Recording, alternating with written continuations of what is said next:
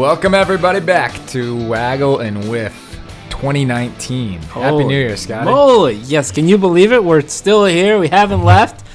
It's 2019. I think this is something like our 15th episode of doing this. It's uh, it's yeah, 15th episode I think. So we we're still going strong into a new year. That- Hello. that's so technically we've we spanned across two years. That's, that's a start. Hey, we're, we haven't left yet. Um, I don't yes, feel any different, but you know it's 2019. Yes, and uh, I know we've been talking throughout the holiday season, and um, I know we wanted to do one last week, but we've had some crazy instances happen, and so it's actually calls to where we're at right now, back in your kitchen.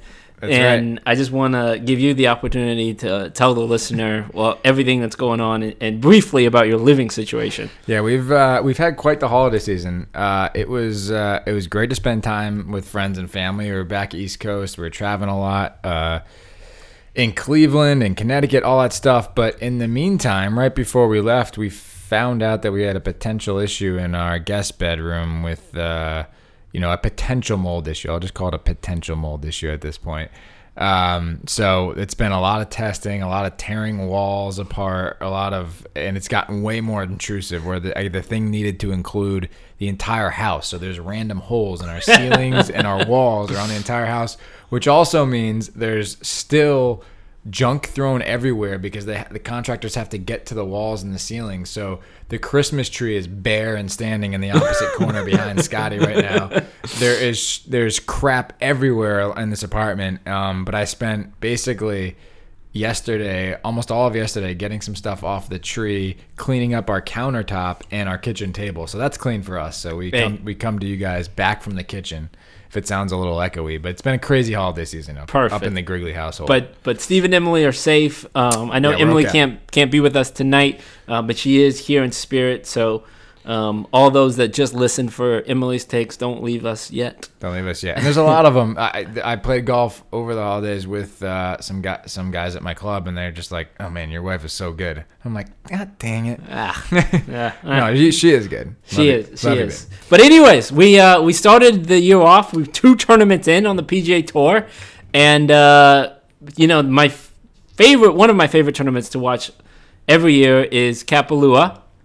Um, to talk about uh, Xander Schauffele winning.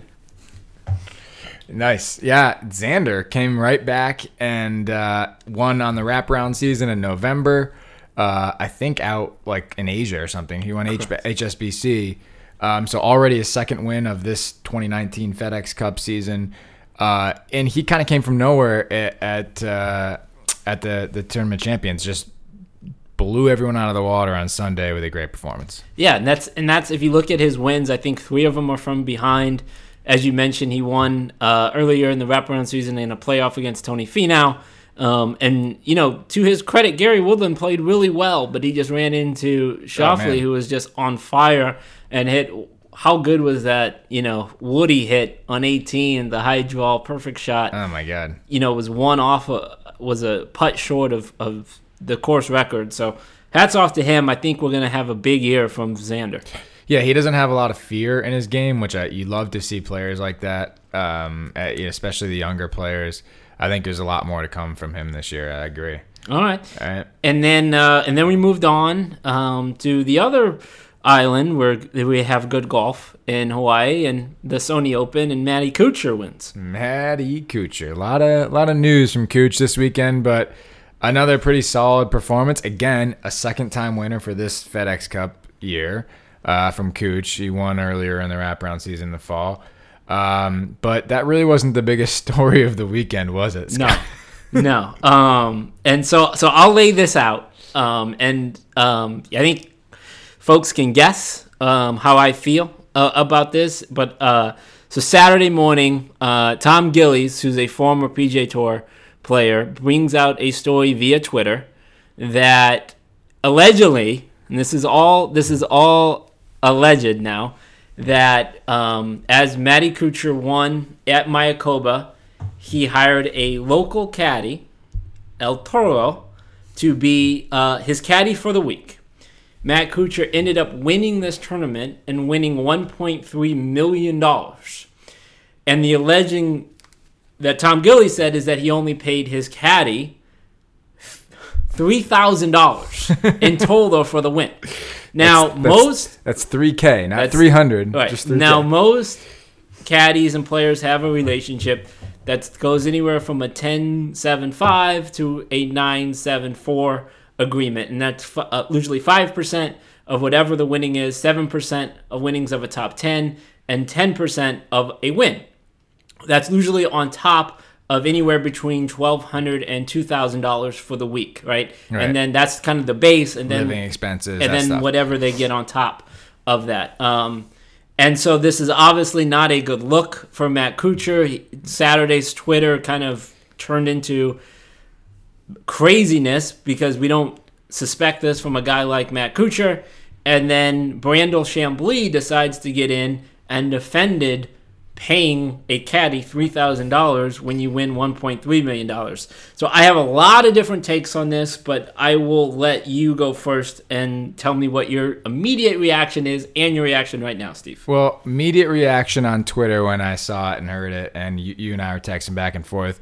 I'm thinking, oh my god, what a cheap ass. I mean, that's everybody's first reaction. You know, the guy makes millions of dollars, um, so you're thinking, eh, what a cheap ass. Uh, then I then I referred to, or I, I went to look up, you know, his net worth or how much money he won on tour, you know, and it's, it, I mean, the guy's he's worth tens of millions of dollars, Yes. right? Um, so uh, to pay a caddy 3K, not a good look. Like you said, totally not a good look. Uh, I will say that as I've kind of uh, read a little bit more, heard a little bit more, how he leaves this gray area. If he just came out and said, "Look, I, I you know, I paid him, I paid him thirty grand, still not ten percent, it's still not like, you know, it's still not a cheap ass, but I." you know, so I could kind of understand it. I don't really know where that gray area is. So I, my take on it, my feeling now, having think of it, is I, I, I don't think that a caddy, a local caddy that you pick up at a tournament like that when your own caddy can't make it, deserves a ten percent winning check. Um, now, could he afford it? Yes, but you know, is it a, is it within his right, in my opinion, to say, okay, I'm gonna give you 60 grand or 50 grand, I should say, like that. I think that's within his right to do that. I, I don't think he'd be getting nearly as much heat on Twitter if he did that. So if he did something like that, or even if it was like 25, 30 grand, just come out and say it, because you're just gonna protect your image at this point by doing that.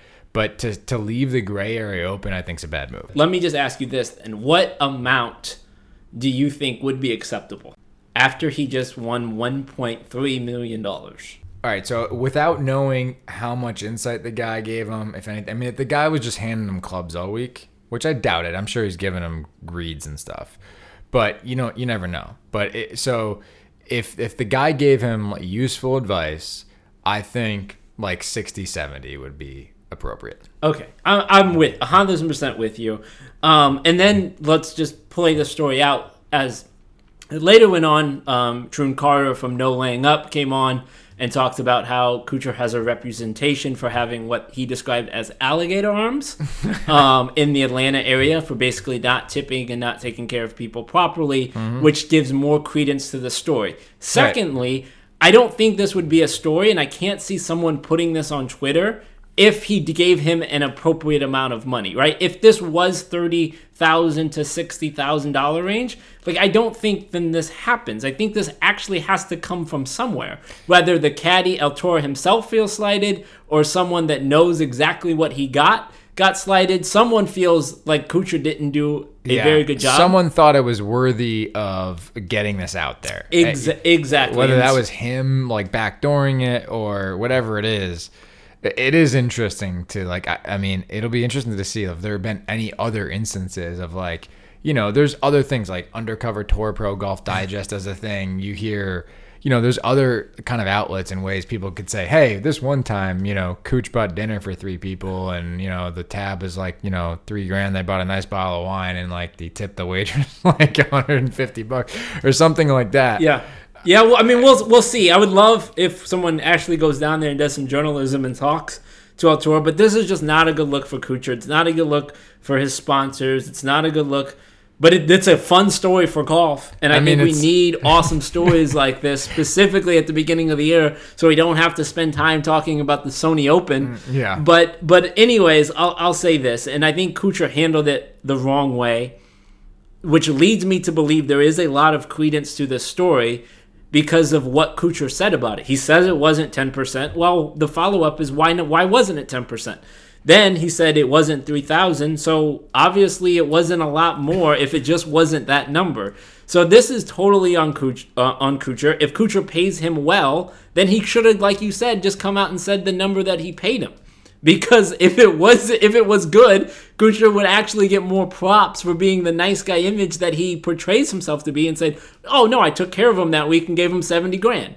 So, I think at the very minimum, I think fifty grand, which would have been five percent, is the least he should get for that week. Yeah. Knowing that the guy won one point three million dollars, that changes that local caddy's life for at least for the year. Yeah, you know, someone, the- and someone pointed that out on Twitter too. Like, Like, you know, this would change a million life. dollars doesn't change Matt Kuchar's life. A hundred thousand or three thousand or five thousand doesn't change Kuchar's life. Fifty thousand, which is the bare minimum at five percent, would have changed his local caddy's life. I want more on this story. I, I can't. I'm checking. I feel Twitter bad for the caddy. day. I feel bad for the caddy because he's probably thinking as he's looping, like, "Holy shit, I'm gonna get somewhere around. Right. I'm gonna get somewhere around ten percent, or maybe just a little less than that, whatever." And then, like, what does he do? Like when he doesn't get it? I think my theory on this is he probably backdoored this to get it out there because he probably felt pretty slighted by it. It- because he can't he probably can't come out if you think about it and say like on Twitter himself or whatever and say like hey this is fucked up like you know Matt Kuchar he would lose his job you know I don't know what he Correct. Correct. So- he probably wouldn't work for him next year. I'll tell you that. But and the the final two things I'll say on this is number one, um, if this is not true and Kuchar is telling the truth and Kuchar paid him well, then I really do feel bad. I don't think that's the case because this again this is all alleged and if Tom Gillis said that he doesn't have the direct source, someone told him and he talked to that person, so literally the definition of hearsay. And then number two, I, I, I just don't feel like Kuchar is the type to do that, and it's really changed my opinion of Matt Kuchar to know that he has, you know, as guys that's won over forty million dollars in career earnings, and he can't write a check for at the very minimum ten grand. yeah I it's it's um like we said at the top it's kind of funny but not a good look for him. And uh, you know he's like he's the, one of like the older guys. You would think he's just more of a wiser gentleman. Even if you are kind of kind of cheap or tighter with your money like you got to know like that's if you're doing that and that and this is true then there's a real risk this is going to come out and it's not going to be a good look for you. So bad PR decision on his on his part more than even a financial one. And speaking of people that are known to not tip great, when are we going to see the guy in the red shirt play in 2019? Wait, do we do we we oh, do we let Tiger off the hook for being like a cheap ass? I think we do because he's Tiger, right? What do you think Tiger Woods tips a cat a local caddy Well- if he wins in Mexico? Well, first of all, Tiger Woods would never take he a local never- caddy. he would never play the Uh, event. What we know from the scandal in the books is that he actually pays people off very well, and also too, if you remember the time where he was out, That's where he wastes all his money, just right? paying people. Well, yeah. hush money. When he was out, he paid Joey very well and kept Joey on salary for the years that he he basically didn't play. Yeah. Um, Joey was well compensated, and we know that. We know that Fluff was well compensated. Yeah. I think it's gotten. I mean, it, there's been to, to your point about the book. There's stories where, like, you know, I, he learned a lot from in a lot of different things, but one one being financially and tipping and all that stuff. He learned a lot of that stuff from his dad, right? He Yeah. and he grew up in a very sort of sheltered, like, kind of closed off um, kind of thing. So he, he probably got a bad rap for like a couple situations, but that's kind of what I meant by Kuch as well. Is that like I think as Tiger's become older and wiser, he's come more, you know, he's more aware and more prone to those types of things. He's not gonna just like he's not gonna do something stupid me- like that. Like I said, it's a bigger, oops, it's a bigger PR mistake than it is a you know like a Agreed. financial thing. You know. Um, let me ask you this this question: If you win a thousand dollars in Vegas, what are you tipping the the dealer? I'm if I win a thousand dollars and like at one table Yes. at one time, I'm gonna I'm gonna probably tip the dealer at least 100, Ex- 150 bucks. exactly. That's Yeah. that's all you need to know. Yeah.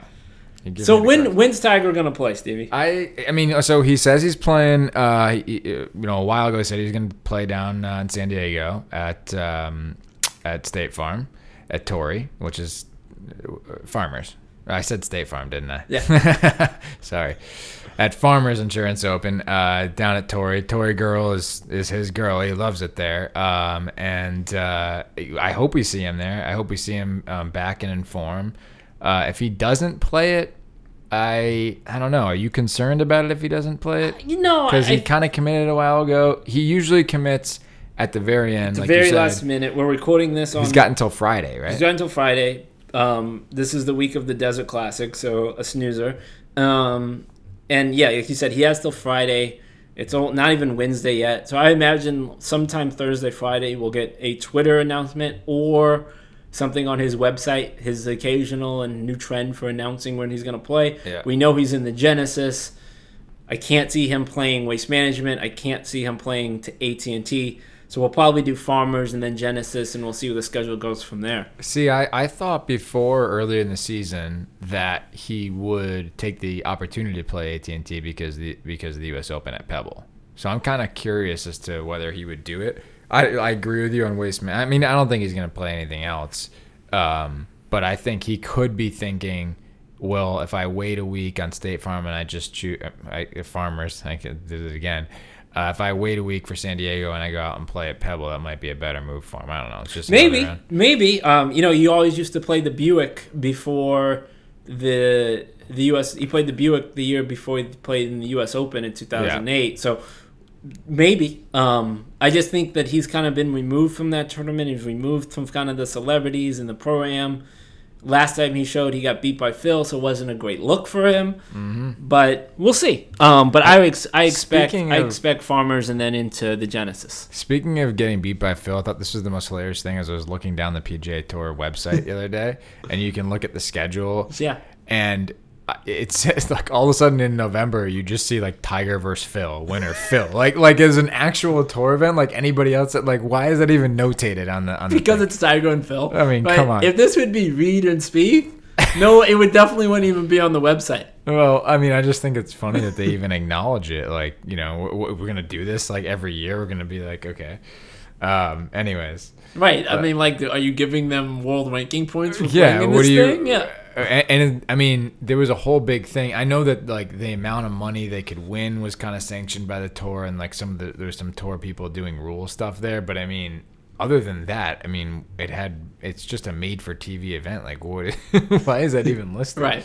Right. I think it's just the PGA Tour just marketing the two people that make their sport run, and if they can put that on the website, then you know more people are interested, more people follow it, more people go Yeah. to PGA Tour Yeah. leaderboard. Obviously, we had our own event for that, so I don't know if it was like live streamed on PGA Tour uh, No. live. I, I don't know. No, it was just Bleacher Report. But anyways, that's so the reason I was going on the website to kind of look at the schedule is I got reminded uh, about I just kind of well got curious and kind of pumped up for the early season schedule because when Hawaii comes, you know, it's like to me this is my real start of the golf year. I see the guys out there in Hawaii, you know, they're starting to get ready for the Primetime golf. 2019 primetime golf, beautiful views again. You guys know how I love my beautiful views golf. Uh, and uh, so I'm getting pumped up, and I'm like, well, yeah. So I look at the schedule, and I'm like, man, this early season schedule it ramps up. This is the best part about the schedule changes to me is it ramps up important tournaments early in the year so quickly. So you know, you go. We get the Phoenix event, which we all love. We should talk more about that. Are we going or not? I think we're going. Um, I'm going. so we got the Phoenix event coming up, Super Bowl weekend, right? We don't really care about Desert Classic this weekend, but we got Phoenix event coming up, Super Bowl weekend. You know, we might see Tiger at Torrey, uh, and then you get right into this Florida sing, swing really quick with the players coming up in March this year, which is the, one of the biggest changes. So there's a lot of firepower, a lot of big events that you saw a lot of big guys, uh, big names playing very early, starting with the WGC uh, in Mexico, which Phil won last year. Correct. And you know the WGC events, you I, you think you'll probably see Tiger there. That he likes to play in those. Uh, so those are usually um, pretty big events, and that rolls right into Honda, uh, Bay Hill, uh, Arnold Palmer's event, and then um, Players. and then the players. Yeah. So, I mean, that's like five big weekends or four big weekends in a row, I should say. And I think guys are like a lot of names that we saw are gonna have to figure out which tournament they want to take off and take a break. Yeah, it's it it, it ramps up. It, it's so much fun for us as viewers because like you know March and, and May are so much more fun now. Yeah. because you know we're gonna get you know the players moving to March, which is crazy. Everybody's still gonna probably play Bay Hill. Then you get in the last part of March, you get the match play down in Austin, and then basically the first week in April, Valero to try to get into the Masters, which is obviously April 11th. Yeah. So yes, like you said, I think everybody will do their schedules around the WCGs and the larger events. Interesting enough, I think it, Adam Scott came out and said that he's not going to play in any of the WCGs this year, which is Yeah. Really? crazy. I Yeah. So, um, you know, he's going about it that way. Yeah. Um, There's a lot of world ranking points and yeah, a lot of money. A lot of why he's doing that, I I don't know. He also said he's going to putt with the flag stick in in every tournament. So Yeah. I don't know. Maybe you know, all, Maybe he's drinking a lot of water down there in the Aussie. So. Yeah, Bryson's been uh, got a little real estate in Adam Scott's head there. It seems like. Yeah, I'm just pumped for that early season schedule. I think it's gonna be. I think it's gonna be a lot of fun, and it's just like we're rolling from one big tournament to another, where that schedule was sort of spread out a little more in the past. Right, and, And- you'd see and, a lot of guys take off this part of the year, or would skip one or two weeks, and you know Yeah. play maybe one in January, one in February, and then put- one in March. Put it then- this way, like you're after the we see the we're gonna see the players much earlier in March, which a lot of people love, and then less than a month later we have the Masters. Like that's crazy. Yeah, And then after that, Bethpage like, in in May. Yeah, you get Bethpage. I mean, it's gonna be, and then you get Bethpage in May, and then you get. I mean, we're not gonna be waiting once once March hits. We're not gonna be waiting more than three or three and a half weeks for a, a major or big tournament. No, it's, It's gonna awesome. be it's gonna be fun. Except for the, the end comes sooner, so it's gonna be. But that's right. We'll have fo- in August. we'll have football, and we'll Yeah. Patriots will probably be good again. So yeah, at least for another year or two. six Um, draft picks. You who move off Gronk? You got six draft picks. So one of the uh, one of the I think other early season stories here that we haven't talked about, Jordan Spieth. Yeah, um, seemed to a lot of people had high hopes. I think I picked him in the podcast to be one of the comeback players of the year. Uh, I you know I mean I say comeback player of the year. Obviously, he's a really good player. He's won multiple major championships, but I think that uh, he still has his work cut out for him from what I saw. I mean, it's one tournament, but he looked like the. I think the biggest, most you know, sort of concerning thing for me, if I'm looking at Jordan Spieth's 2019 coming up, is that it almost just looks like he left off right where he left off. He didn't look comfortable over putts. He putted horribly all week, um, and you know he shot better on Friday, but he missed a cut. He Yeah. missed a cut in, at the Sony Open. Like, Yeah. it's not not a exactly place where he field. should do well. It's not a bomber's paradise. It's a place where usually it comes down to a putting contest and angles and thinking man's golf course. You would think he'd play well there, and I thought it was interesting that he did make the cut. I'm not writing him off. However, I think No. there's a lot of people in the golf committee or in the golf world that when he was when he won his you know when he won at Augusta or he won he, a couple of his John Deere's thought that oh my God this is another Rory McIlroy this is another Tiger Woods and I just think we jumped the boat way too early. Now Jordan Spieth's problem is that number one he's he's not long and he's crooked off the tee. That's not a good combination to win Yeah, on he tour. didn't drive it well either. So I think it's I think he was 148th. Um, if you look at last year's statistics and strokes gained off the tee, 148. That's not Mm. going to get it done. Certainly not going to get it done in any of the big boy tournaments or the big majors where you have to drive it far and into the fairway. yeah, So you know he's got to figure that out. And you would think that yes, early part of the season he would try to figure it out before he has to go to an Augusta, Bethpage, a Pebble type of thing. So I'm not writing him off, but um, I'm not picking him for anything until he figures that driver out.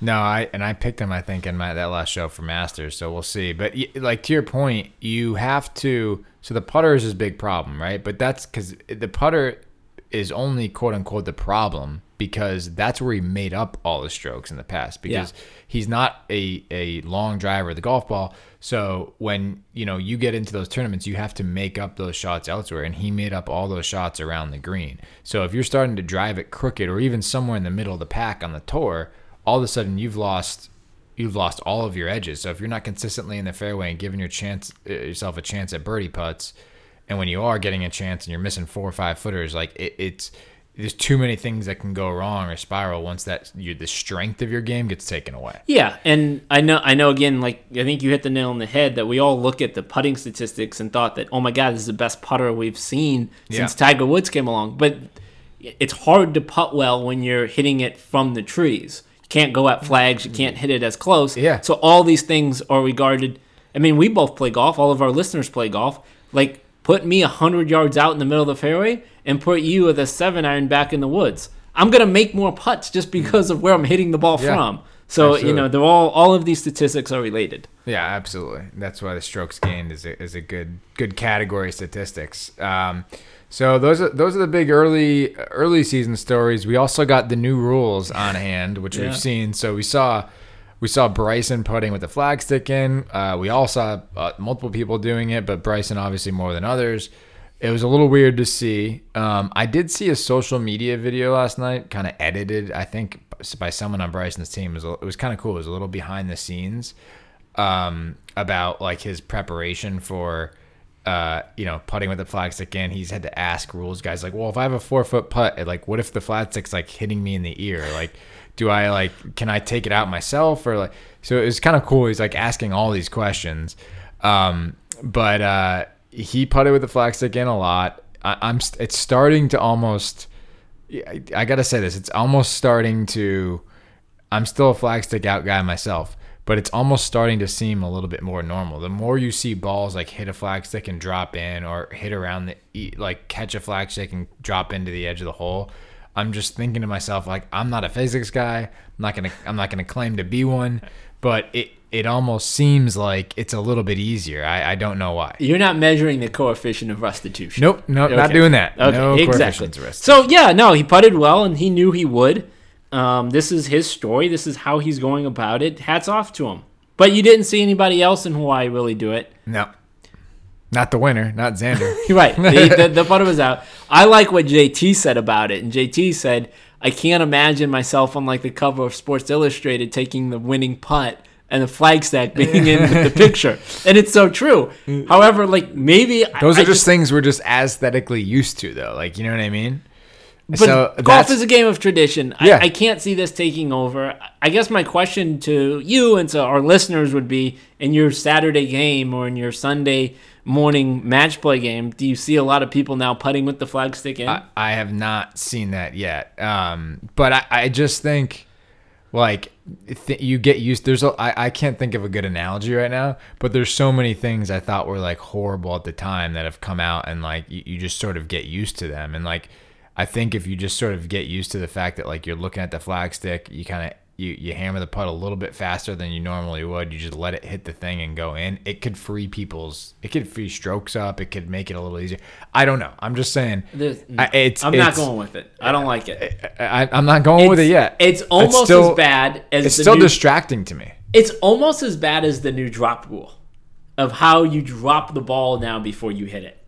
And just Yes. for just for a point of clarification for all of our listeners, so before 2019, you drop the ball from shoulder height.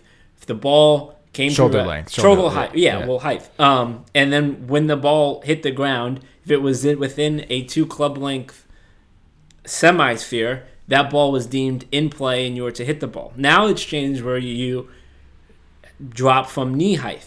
But not only can you drop from knee height now, you must drop from knee height now. How and if you drop from shoulder height and then hit the ball in a penalty area, that is a two shot penalty now. But you still can drop the ball from shoulder height and then re-drop from knee height and be okay. Which So- makes no sense in the world. We see this rule being abused. Bryson, our boy for the new rules in Hawaii, actually went down to one knee and dropped his golf ball and was deemed that is okay from the rules official. So that which is a really interesting little spin on it because I'm I'm I'm very curious why the rules official said that that was okay because I'm I'm almost I haven't read the, the rule book but does it say anything about the ability to take a knee? If it doesn't say anything about the ability to take a knee, you would think the standard response would be no, you can't do that. But explicitly, the rule states that it just, Just must drop be, beef- just must be knee. taken at knee height. But it doesn't clarify of what happens to get to knee height. So could I lay down on the ground and just like raise my arm up and be like, yeah, it's about knee height, and then just drop it? uh, you would have to have a rule official. I think, and I, that's I think the problem with the rule is it's going to be determined on a rule, rule basis by basis of what we determine as knee height. so I thought, I would say if you lay down, that's not knee height.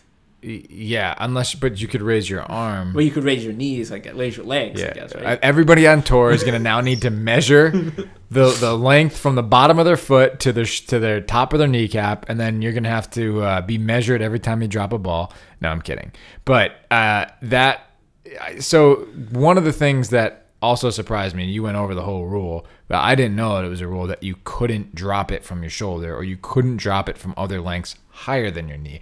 I thought originally before Hawaii that as long as it was like you could drop it anywhere you wanted to, at any height you wanted to, but you can now bring it as low mm. as your knee, which I think makes a lot more sense. But the problem I, I literally just thought about as you were talking with that, where I could see people abusing the rule, is that if you drop from shoulder height and you're in a situation where there's a higher likelihood that the ball will roll away out to more than two club lengths. So let's say like I'm on a little bit of a slope, right? I want to I want to drop it at shoulder height because I know it's just going to hit that slope and run more than two club lengths away. And if you do that twice, you get to place your ball. Correct.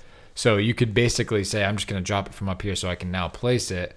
Whereas if you drop it from your knee, there's a greater chance it sticks. Let me ask this: Why don't we just place it to begin with right now? It makes a lot more sense. Yeah, I guess that. Yeah, I, I mean, if you're going to allow people to do it from knee height, that's a good point. By the way, the USGA experimented with one and three inches off the ground before they decided on knee height was the appropriate. Yeah, why are we inch. dropping the balls at all? But, uh, I, I would love. If we're going to allow ourselves to like go from knee height so that it improves our chances of a lie, anyways. and like, if this is just, and if all of these rules, as the USGA told us last year, are just to improve Speed pace of play, Yep. let's just place the ball within one club length with the intended. yeah, That makes so much more sense. You don't have people dropping. I don't have a rules official that has to be there to watch the drop. And there's then no you drop it two times and it rolls away, and there's like n- there's no crazy thing that Bryson's trying to do to lay at a semicircle angle to get the better result, and then just Yeah. place it within one club length. It makes so much more sense, and that will speed up the game. I don't know about you, but like, I can't agree with re- that. I I, can't remember like being in a match or in a foursome on like a Saturday and like telling like watching somebody drop the ball to make sure like no like if they can want to drop the ball just drop the ball. Yeah, uh, well, I just think like, like to your point, eh, the greatest point is that like you're trying to improve pace of play, so that's one of the reasons you're allowing people to drop it from the knees, so that they, mm, for the most part, get a better chance at a good lie, right? So if you're gonna do that, just just let them place the ball. The USGA needs to offer an addendum to this rule or do something because it's just going to get abused and talked about and more controversy and a bad look for the USGA. Yep. Uh, I agree with. Uh, I agree with. Let's just place the ball. Speaking of good ideas, though, by the Yeah. way, you know what someone brought up to me on the course, which Let's you, which you, which you hated a lot of time. There is some. I don't know where it is, but someone said that they've played at a course that offered battery powered leaf blowers. Fuck yeah, Oh my god. Battery powered leaf blowers, and your and your. I lost two balls on the leaves last time I played at in L.A. There's not even supposed to be leaves in L.A. But well, in the not supposed to be there are. rain in LA either, and it's been a torrential downpour the last two pouring. days. But I was like, wow, that really happens. I love it. I love it. I'm all in on Um, on, on battery powered leaf blowers for fall ball. Yeah, we know. I'm gonna get you one for your birthday. Are you? Sure. Hey, speaking of birthday and presents, well, it's you know it's not really a birthday present; it was a Christmas present. But shout out to uh, Ryan, sister-in-law's boyfriend, Hello. who got us all Waggle and Whiffers some Pro V ones with uh, the Waggle and Whiff logo stamp. So shout out, shout out to Ryan. We're, I've already lost one sleeve in like nine holes, but I'm gonna save one sleeve, so it's not gonna get used. Awesome. Yeah, I'm gonna save mine, Ryan. Uh, thank you very much for the thoughtful uh, gift and your contribution to Waggle and Whiff. For anyone that has no idea what we're talking about, on my personal Instagram, I took a photo of it. You guys can go check that out, and we'll put We'll that on the Waggle and Whiff pod and give Ryan his uh, shout out. Oh well, yeah, we'll do it on the uh, we'll do it on our Instagram as well. So uh, that's it. New rule. We're gonna. I'm sure we're gonna hear more about these new rules. It's gonna be a topic of discussion. I feel like on the pod all year because it's, uh, you're gonna it's something that's gonna happen you know, Somebody's gonna use it. Someone's. There's no way Bryson's not studying Well, right people are just now gonna- how to like drop it from the knee and gain an advantage. people are just gonna forget too. Like people are like I, that's happened a couple times in Hawaii too. People just went up to shoulder height and just dropped it because they're so used to doing it. You know? Right. I can't wait till someone calls someone on that. Um, what do we got for plans? We got a couple more minutes here. So yeah, so um, we got we got big plans for 2019. So, what, Phoenix Open. Phoenix Open, which is at Super Bowl week. yep. Um, I, I know we plan to go. Um, Patriots so that- gear and all. Patriots gear and all. There's a Super Bowl party, so hopefully you and Keegan can go crazy for the Pats. Um, Yeah. I'm driving down to Torrey Will be on site Wednesday and Thursday next week. Oh, are you good? so, hopefully, hope to see a big cat sighting. hopefully, yeah, hopefully we'll have a big cat sighting. Even potentially, maybe get somebody on the pod, walk Yeah. around, maybe show our listeners some of the grounds there. Mm-hmm. Um, Uh, I'm around next weekend too, so let's talk about that. I, I haven't made plans to drive down, but we got to get our stuff in order here. 20, like we said earlier, 2019, the start to the year has been very interesting with all the shit going on in our. In yeah, our, Steve, uh, you don't even have a home right now. Let's just be Yeah, honest. so so it's been tough to plan. I We'll know get- we're gonna do a waggle and whiff trip. we're gonna do that at some point. I think we're talking about the Prairie Club. Yep. So um, I know we need to contact them and, and see you know what they're allowing allow us to bring the mics and, and whatever. That's right. Maybe even trying to play some golf um, up in Northern Cal for to be at the U.S. Open. Hey, So we got a lot great. of golf early on here in 2019. We're gonna make it happen. It's gonna be a busy start to the year, but all, all good things to come. As soon as this uh, as soon as this place gets back together, we'll, be, we'll be back on track. Uh, so thank you guys. Um, we got anything else, Scotty? No, um, but again, yes, thank you. We're back. We're full year. We're going full board. I've made it a New Year's resolution to get more, do more posting Yep. for. So check all that out, and uh, we'll be with you next week. All right, guys. So don't forget to visit us uh, on the Instagram. Waggle and Whiff Pod is the username. Uh, we, we got a Gmail account. You got questions. You got things you want us to discuss. You want to give us some feedback. Email us waggle and whiff at gmail.com. That's waggle and whiff with the letter N in between, just all one word. Uh, and we got a Twitter as well. Same thing, waggle and whiff. Don't forget to check us out on iTunes, subscribe, rate, and review. We love your feedback. We will talk to you guys next week. Later. See you guys.